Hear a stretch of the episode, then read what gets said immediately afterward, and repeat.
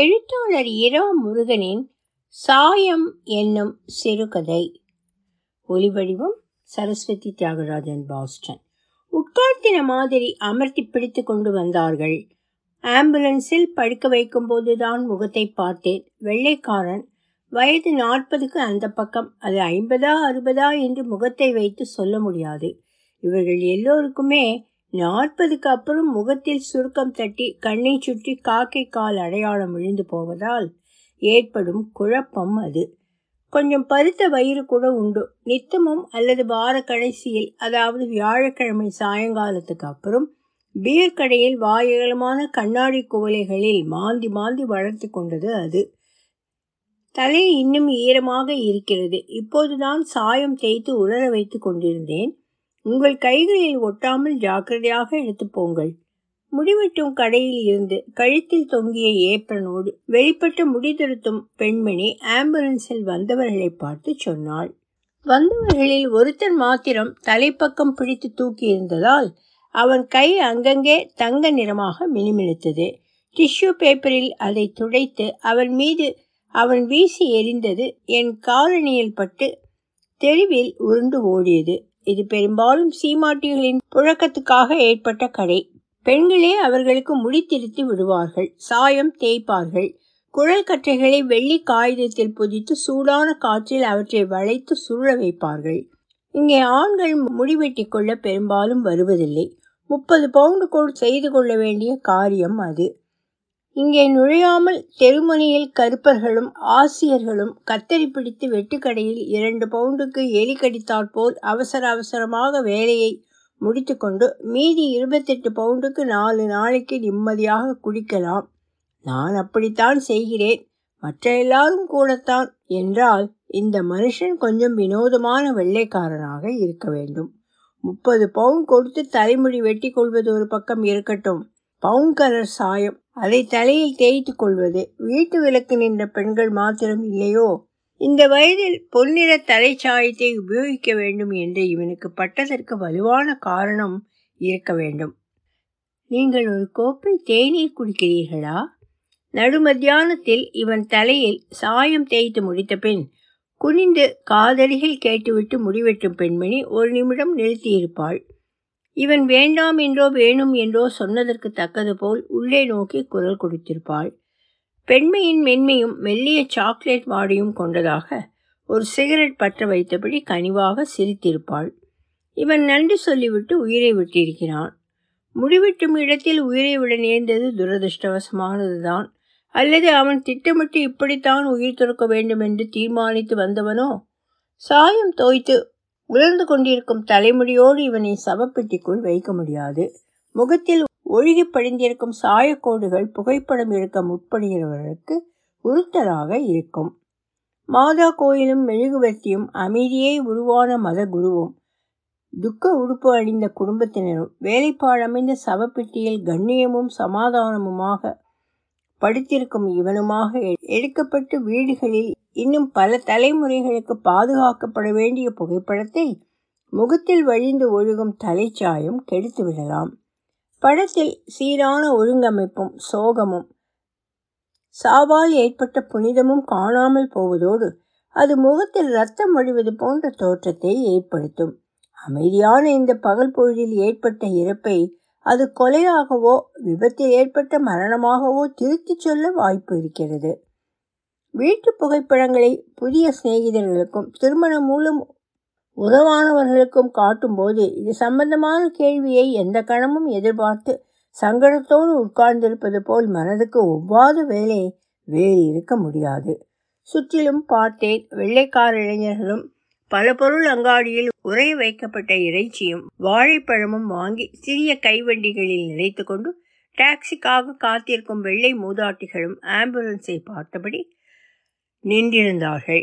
கொஞ்ச தூரத்தில் மருந்து கடை சுவரில் சாய்ந்து தரையில் தொப்பியை கவிழ்த்து வைத்துவிட்டு அக்காடியனும் முரசும் வாசித்து கொண்டிருந்த 2 கருப்பர்கள் தொப்பியில் அவ்வப்போது விழும் 10-20 பென்ஸ் நாணயங்களில் ஒரு கண்ணும் இங்கே நடக்கும் வர்த்தமானத்தில் மற்றதுமாக இருந்தார்கள்.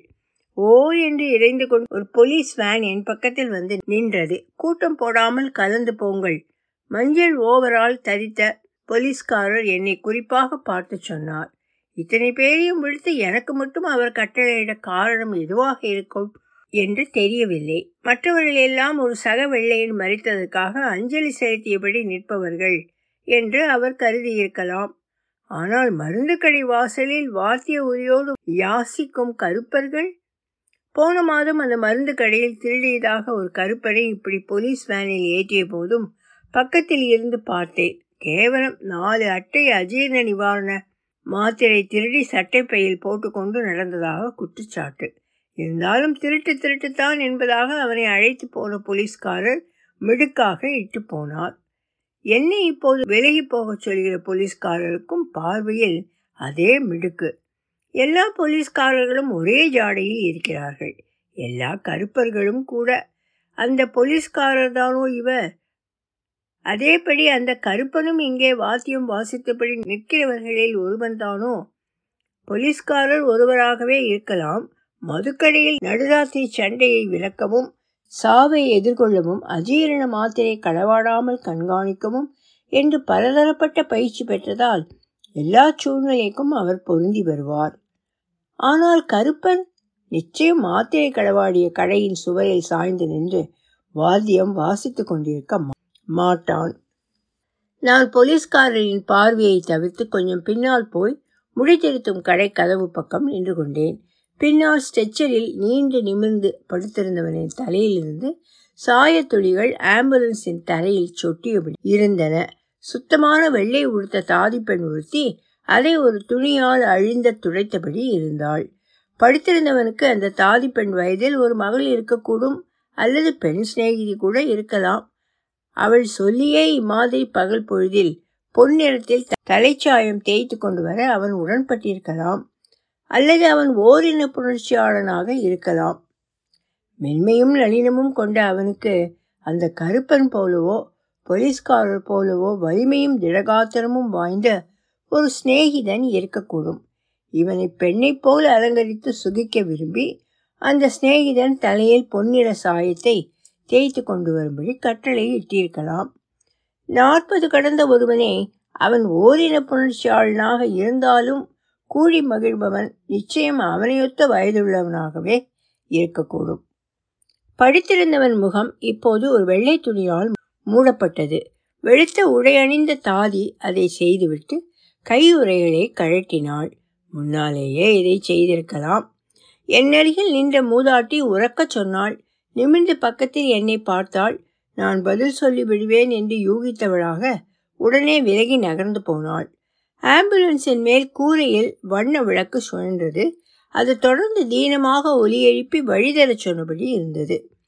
ஆம்புலன்ஸை கிளப்ப அதை ஓட்டி வந்தவன் பெரும் பிரயத்தனங்கள் எடுத்துக்கொண்டிருந்தது தெரிந்தது. சூழ்நிலையின் தீவிரம் அந்த இரும்பு எந்திரத்துக்கு புரியாமல் போனதால் இந்த கணத்தில் எல்லோரும் சூழ்ந்து பார்த்திருக்க தனக்கு ஏற்பட்ட முக்கியத்துவம் சிதைந்து கொண்டிருப்பதை அவன் விரும்பி இருக்க மாட்டான். இந்த ஊர் ஆம்புலன்ஸ் சேவையை பற்றி மாலை பத்திரிகைகளில் சதா குற்றம் காணுவது அவனுக்கு நினைவுக்கு வந்திருக்கலாம். 2 மாதம் முன் ஒரு வயோதிகனை அவசரமாக மருத்துவமனையில் சேர்ப்பிக்க ஆம்புலன்ஸ் அகப்படாமல் அடுத்த அரசாங்க கட்டிடத்தில் இருந்து ஒரு தீயணைக்கும் வண்டியை அனுப்பி வைத்தார்களாம். கணகணவென்று மணி ஒலித்து கொண்டு பிரம்மாண்டமான தீவண்டி ஒன்று வாசலில் வந்து நிற்கும் பெரும் சத்தத்தில் நிலை தடுமாறி இதய நோயாளியான அந்த வயோதிகன் உயிரை விட்டதாக படித்திருக்கிறேன். தாதி பெண் முன் இருக்கையிலிருந்து ஆம்புலன்ஸை ஓட்டுகிறவனிடம் ஏதோ சொன்னாள். எல்லாம் சரியாக இருக்கிறது தானே? போலீஸ்காரர் அவளிடம் கேட்டார். அவள் பதில் சொல்வதற்குள் வெற்றிகரமாக ஆம்புலன்ஸை இயக்கி நகர்த்தி கொண்டு போனான் அதை ஓட்டி வந்தவன். பின்னால் படுத்திருந்தவன் போல அவன் முகத்திலும் அலாதியான நிம்மதி தெரிந்தது. ஆம்புலன்ஸை தொடர்ந்து போலீஸ் வேன் போக கூட்டம் மெல்ல கலைந்து கொண்டிருந்தது. நீங்கள் முடிவெட்டி கொள்ள காத்திருக்கிறீர்களா? கண்ணாடி கதவை திறந்து கொண்டு வந்த பெண் என்னை கேட்டாள். அவள் அணிந்திருந்த கையுறைகளில் உலராத பொன்னிற தலைச்சாயத்தின் நினைவை பார்த்தபடி நான் இல்லை என்றேன். இரா முருகன், சைக்கிள் முனி, சிறுகதை தொகுப்பு, கிழக்கு பதிப்பகம், சென்னை, ஜூன் 2004. ஒலிவடிவம் சரஸ்வதி தியாகராஜன். பாஸ்டன்.